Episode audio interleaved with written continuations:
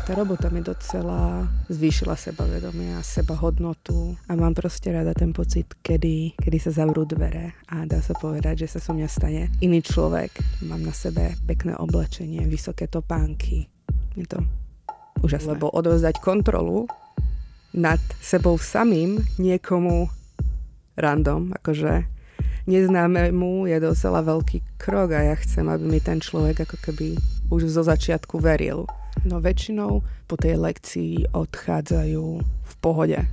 Ale stalo sa mi, že ten človek sa napríklad po lekcii rozplakal a vtedy som tu ja pre nich a väčšinou diskutujem, čo prežíva a tak ďalej a tak ďalej. Vlna. Příliv témat z kultury a společnosti s Hanou Řičicovou na rádiu Wave. Vlna. Demonia je profesionální dominatrix. Jejími klienty jsou často v reálném životě vysoce postavení muži. Demonia se snaží vytvářet bezpečný prostor pro obě strany a dbá na aftercare neboli péči po. Musí mít nutně BDSM sexuální kontext? Je při něm nutný latex, anebo jde jen o stereotypně zažitou představu, kterou nám vnukla pornografie a popkultura? A proč jsou nejen při BDSM důležitá předem dohodnutá záchraná slova? Posloucháte podcast Vlna? Já jsem Hanna Řičicová a za chvíli uslyšíte rozhovor redaktorky Sarah Abulkasim s profesionální Dominatrix. Vlna. Příliv témat z kultury a společnosti s Hanou Řičicovou na rádiu Wave. Vlna. Ahoj, díky, že jsi udělala čas. Ahoj, děkuji, že jsi mě pozvala. Můžeme si možná na začátek vymezit pojmy, kterých se budeme během rozhovoru dotýkat. Mm-hmm. Začneme pojmem BDSM. Co to vlastně je? Je to zkrátka pre nějaké sadistické, erotické chovanie človeka, ktorý vlastne to robí dobrovoľne. Pod to spadá nejaké ponižovanie alebo teda bolesť Mm-hmm. Pojí se k tomu dominantní a submisivní role. Mm-hmm. Mohla bys eh, říct něco o tom a proč tobě je bližší ta dominantní role? Takže dominantná rola je vlastne rola partnera, ktorý prevezme vlastne absolútnu kontrolu nad tým druhým človekom, nad tým submisívom. A prečo som si vlastne vybrala práve tú dominantnú rolu? No, neviem, mňa to už nejako od základnej školy docela fascinovalo. Všimla som si, že ma priťahujú muži, ktorí sú ženštili, majú dlhé vlasy, sú chudí a tak ďalej. Potom som sa nejako do toho dostávala hlbšie a hlbšie a som sa pristahovala do Prahy a pomocou Bumble a Tindra som si vlastne našla, dá sa povedať, prvého submisívneho chlapca.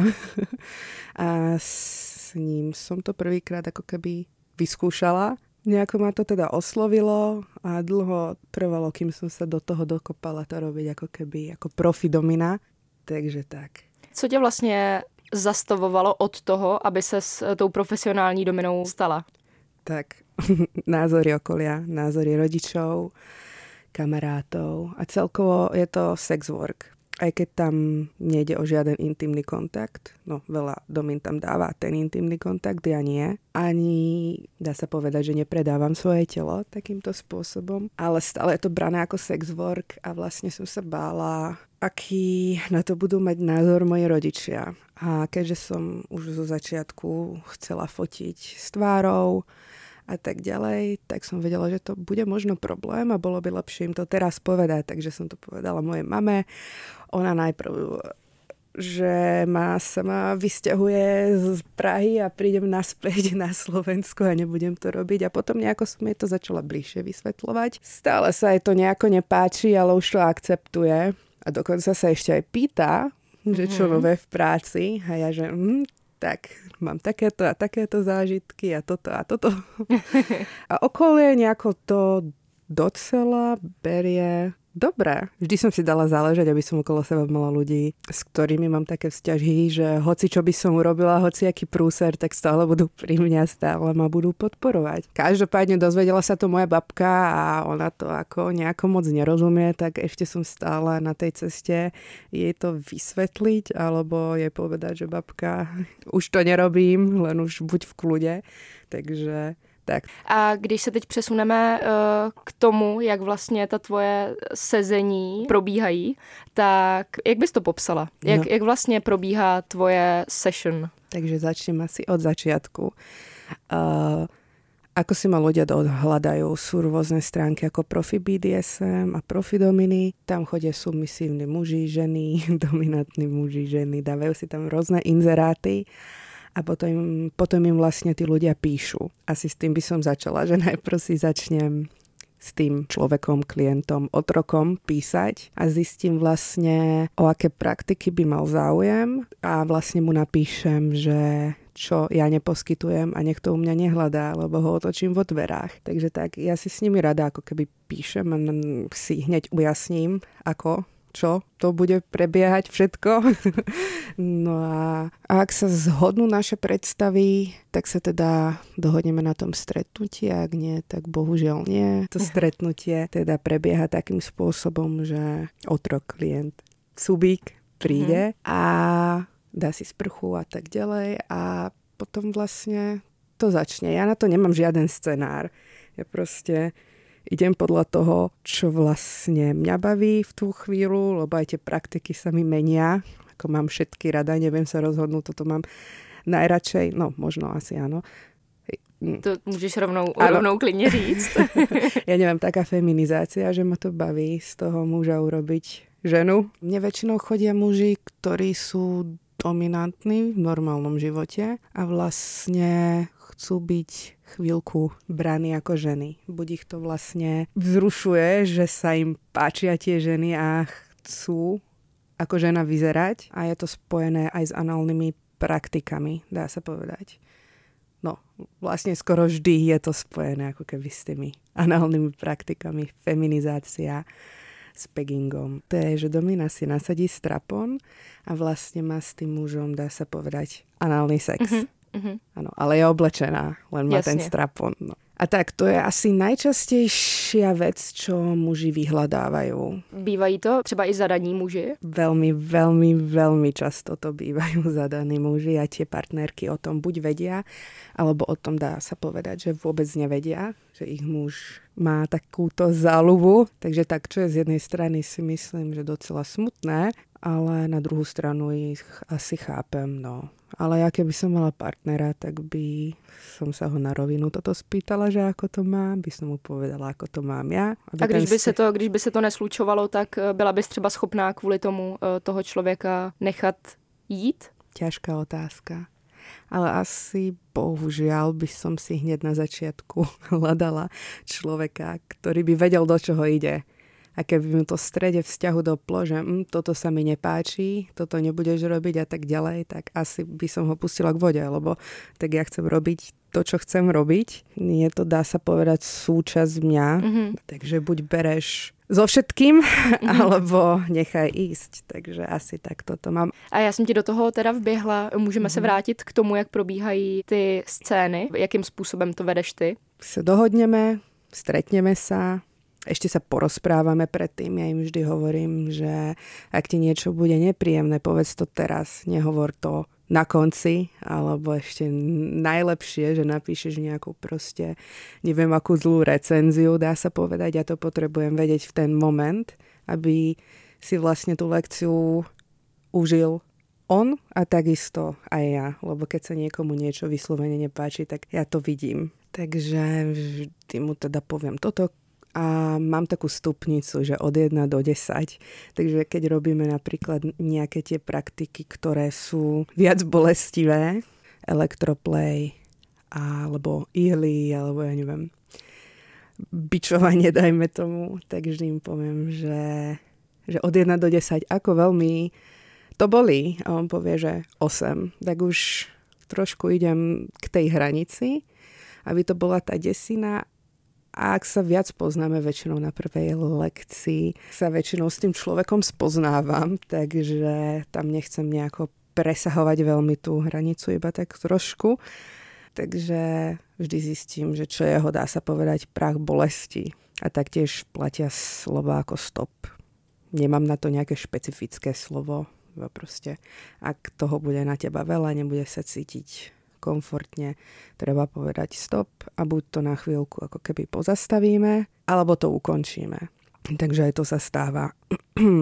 A takže ta záchranná slova, tam jsou vlastně, nebo ty safe words, mm. jsou uh, tam zásadní v BDSM praktikách?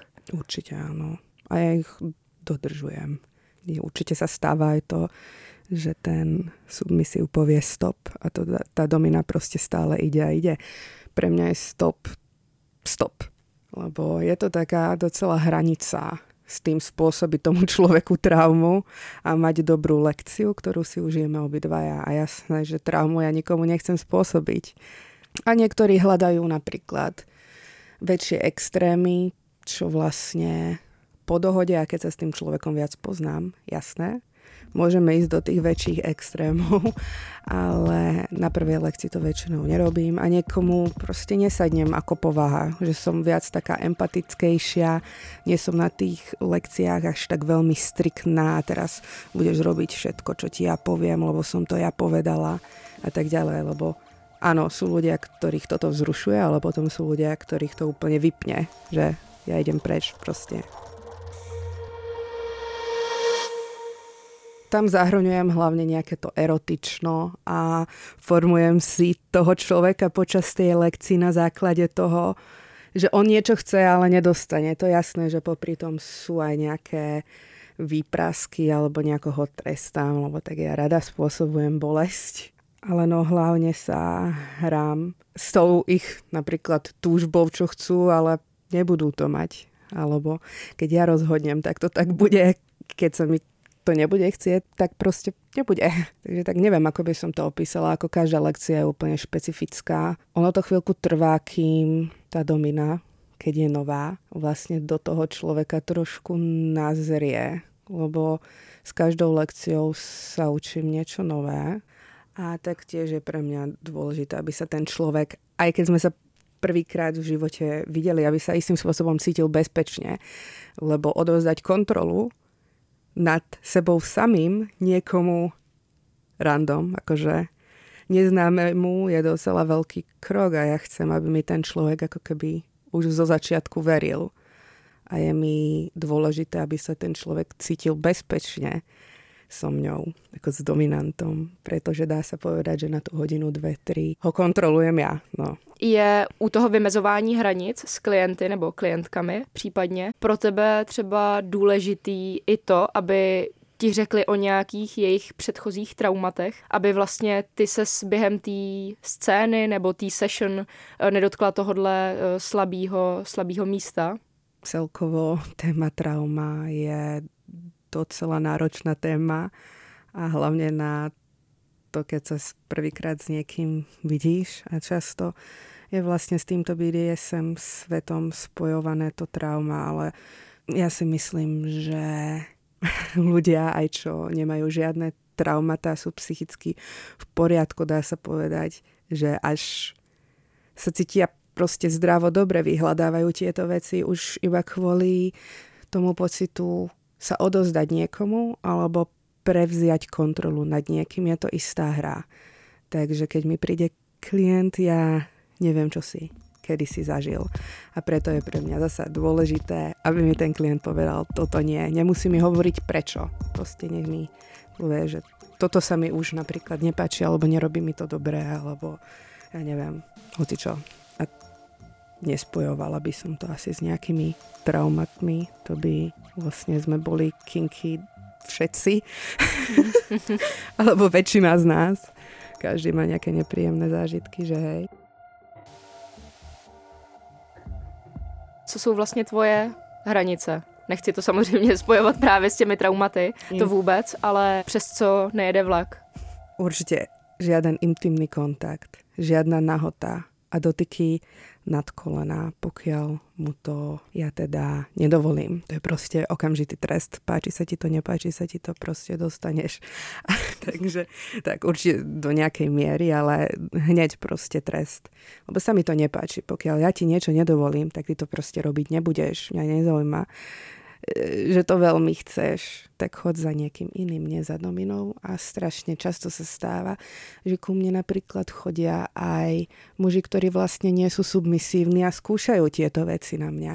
Lebo veľa mužov je dominantných, ale majú práve radi ten análny sex. Takže tak, no a tí sú väčšinou takí drzí. Takže už sa mi aj stalo, že som niekoho vyhodila. A tak, no proste sa mi to nepáči. To respektování hranic, vymezuješ to vlastně především ústně, anebo se ti třeba někdy stalo, že si to musela, nebo ne musela, ale raději chtěla mít uh, sepsaný jako nějakou smlouvu a mhm. domluvu?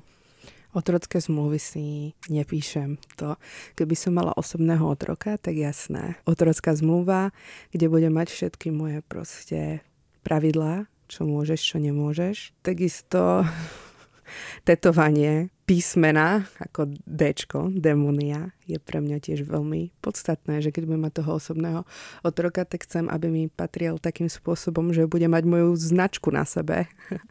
A tie zmluvy, no väčšinou mu to hneď napíšem, žiaden intimný kontakt, to, čo som vlastne hovorila, s tým, že im to poviem aj niekedy dopredu keď sme na tej lekcii, lebo nevždy si pamätám, či som mu to hovorila. Takže mu to ešte raz zopakujem, alebo keby si to nepamätal, tak opakovanie je matka múdrosti, aby sa zase nestala nejaká nepríjemná situácia. A tak no, a keď robíme únosy, čo tiež robíme, teda robím ešte s druhou dominou.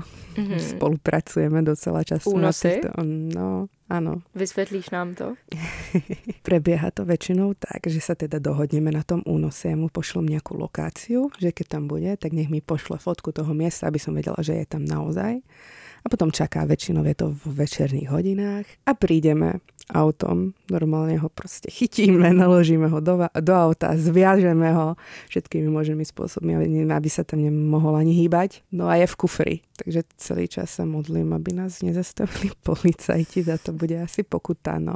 Ale ešte sa to, chvala pánu Bohu, nestalo. Vtedy to mám radšej napísané. Buď v maili, že s tým teda súhlasí, alebo tak. Minule sme mali jedného subíka, ktorý nevedel poriadne rozprávať. Dalo sa mu rozumieť, ale veľmi ťažko. A toho sme tiež unášali.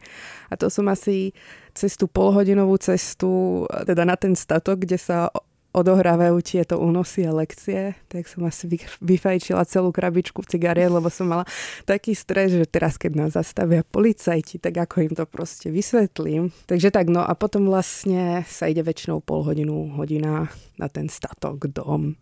Oslovujem to statok, lebo to znie lepšie. A vlastne prídeme tam a už sa začína. Takže celý čas sme na neho prísne, robí všetko, čo chceme, masíruje nohy, upratuje, potom robíme priebežne aj tie lekcie, tak ďalej. To nás veľmi baví, keď sme dve. Preto po väčšinu času už dva mesiace robím lekcie len s tou druhou dominou. Máme docela dosť zážitkov a taktiež ja nerobím napríklad nejaké praktiky, ktoré ona robí a tak si to vymieňame.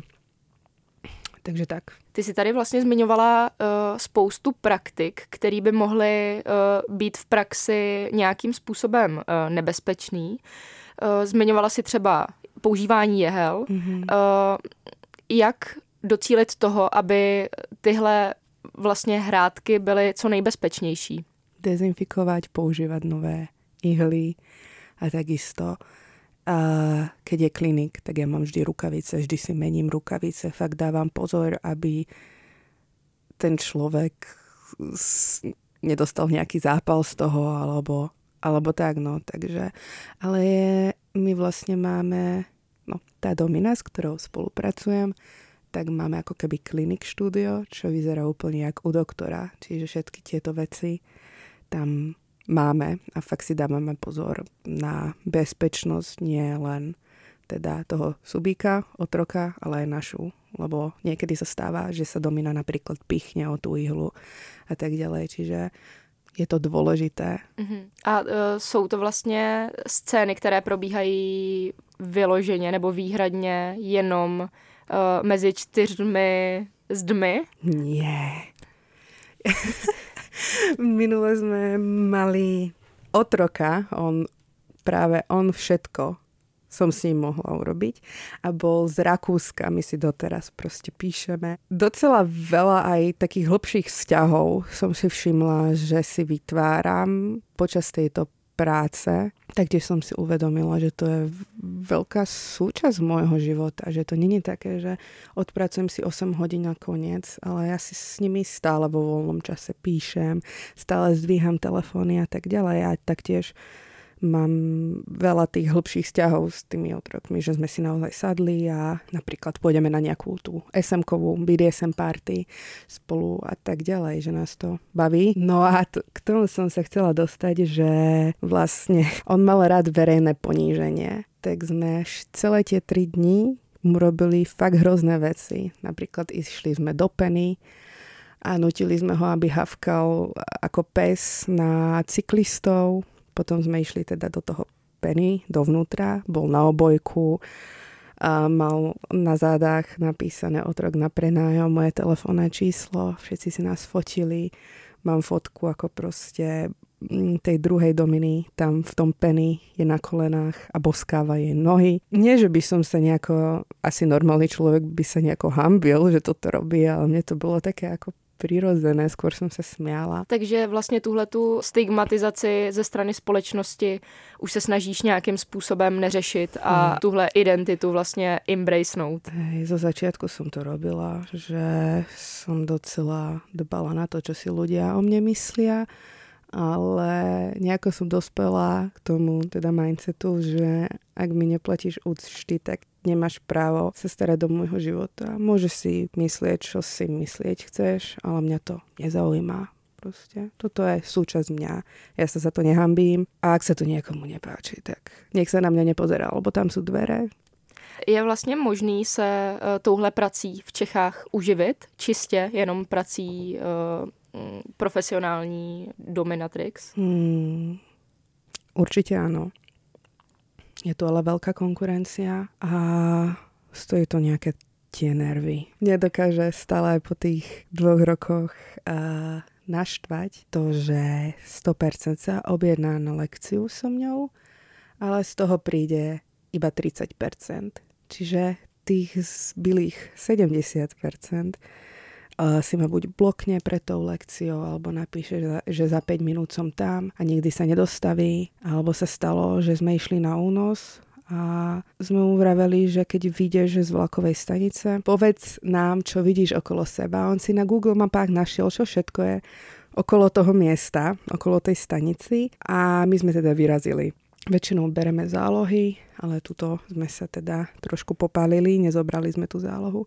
A jasné, že tam nebol a blokol si mňa aj tú druhú madam. Čiže tak neviem, čo to robí tým ľuďom, prečo to robia. A mm. to ma dokáže vždy ako vytočiť na chvíľku.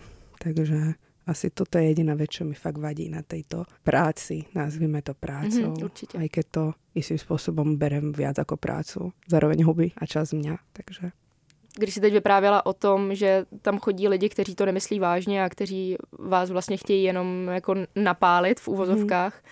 tak nebojíš se toho, že se tam můžou vlastně vyskytovat i lidi, kteří si pozveš do toho svého studia a nějakým způsobem zneužijou tvý důvěry. Akože mi niečo urobia? Mm, mm-hmm to je risk. To, to mi môže niekto urobiť, hoci aj na ulici večer, keď sa prechádzam. To je ťažké povedať. Chvala Pánu Bohu sa mi ešte nič takéto nestalo. Keby sa mi niečo také stalo, tak vždy mám proste skryté slzné spreje a mám vždy v kabelke slzný sprej, ak by náhodou. Ale zasa ten človek, tým, že ja si pýtam tie zálohy dopredu, ten človek si väčšinou netrúfne na to, a potrpíš si nějakým způsobem vlastně na zachování anonymity? Určite áno. Ako z mojej strany? Mm-hmm. Áno. Ale ak sa s tým človekom viac spoznám a si sadneme a už chodí ku mne dlhšiu dobu, tak jasné, že mu poviem moje meno a tak ďalej a niečo o sebe, tak už to neberem tak, ako že si klient, ale zároveň si subík, môj kamarát, lebo už o sebe niečo proste vieme že si to tak vpúšťam do toho života, ale iba niektorých ľudí. A vlastne tam viem aj ich meno, ale väčšinou si ho nepamätám. Takže u mňa je anonimita určite na 100%, mm. lebo si nepamätám mená.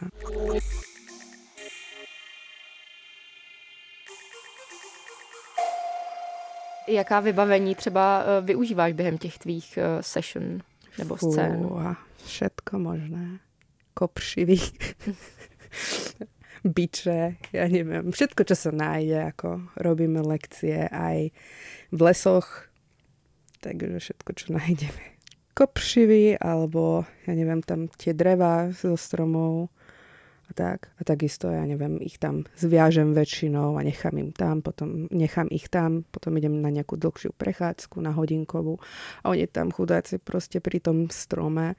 A stalo sa, že aj zo párkrát aj ľudia okolo išli, ale tak Oni povedali, to je v pohodě, to je v pohodě. Když si mám představit někoho, kdo praktikuje BDSM, tak se mi vlastně automaticky v hlavě nějakým jako způsobem objeví latex. Je to spíš takový jako přežitek, nebo zastaralá představa, nebo, nebo to k tomu fakt, fakt natolik patří?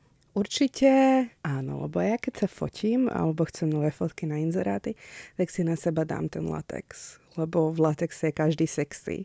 A hlavne žena, ktorá má krivky. Je to krásne. Ale čo sa týka lekcie, ak si to niekto doslova že nevyžiada, tak si dám na seba proste niečo lakované alebo kožu tiež mám rada. Takže ten latex ako nevyužívam na každej lekcii, pretože sa v tom človek strašne potí, ale že neskutočne. A je to nepríjemné, ako ten pot proste všade potom steká po tej hodine. A taktiež je to docela drahá sranda ten latex, tak už sa mi veľakrát roztrhol. Moc ho ako nevyužívam, hlavne na tie teda fotenia. A keď niekto chce, že aby sme boli obidvaja v latexe, tak jasné dobre sa v ňom stále cítim, cítim sa v ňom sexy, len je to trošku náročnější. A bývají, bývají nějak specificky ti tvoje otroci vlastně během těch sessions oblečení? Mm, jasné, keď robíme feminizáciu, tak šatičky, kalhotky a tak ďalej. Ak má rád latex, tak väčšinou má so sebou niečo latexové, takže vtedy sa ja dám do latexu, aby sme ladili.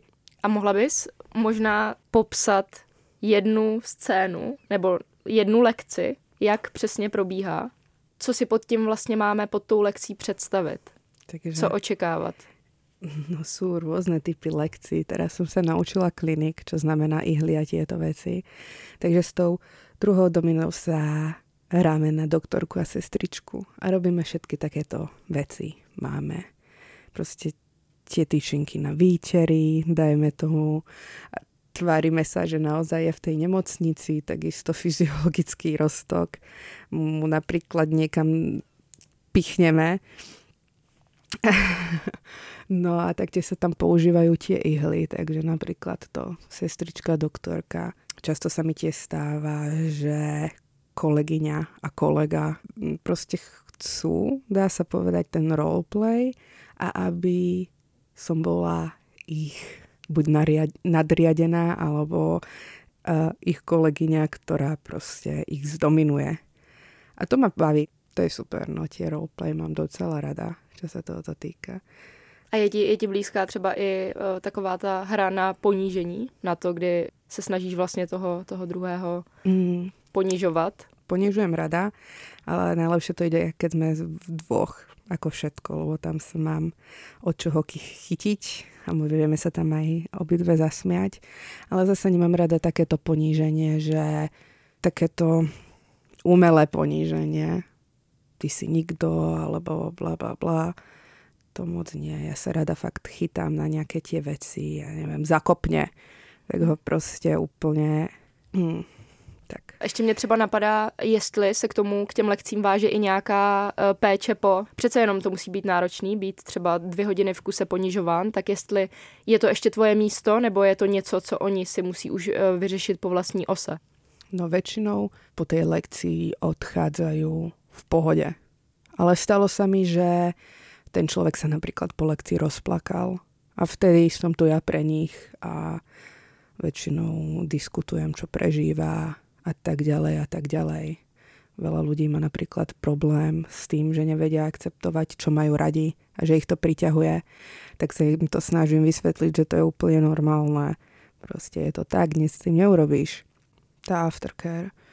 Keď to ten človek potrebuje vyslovene, tak áno, ale keď vidím na tom človeku, že už chce ísť proste domov alebo do práce, tak s ním nepreberám, ako sa cíti. Jakou máš třeba ty rutinu po lekcích? Jakou máš péči ty sama o sebe? Sprcha, jedlo, PlayStation. Alebo sa niekam idem poprechádzať. Nedávam si viac ako dve lekcie denne, lebo to už človeka fakt psychicky vyčerpá. nechcem robiť lekciu, keď už nemám napríklad energiu dať tomu človeku 100%.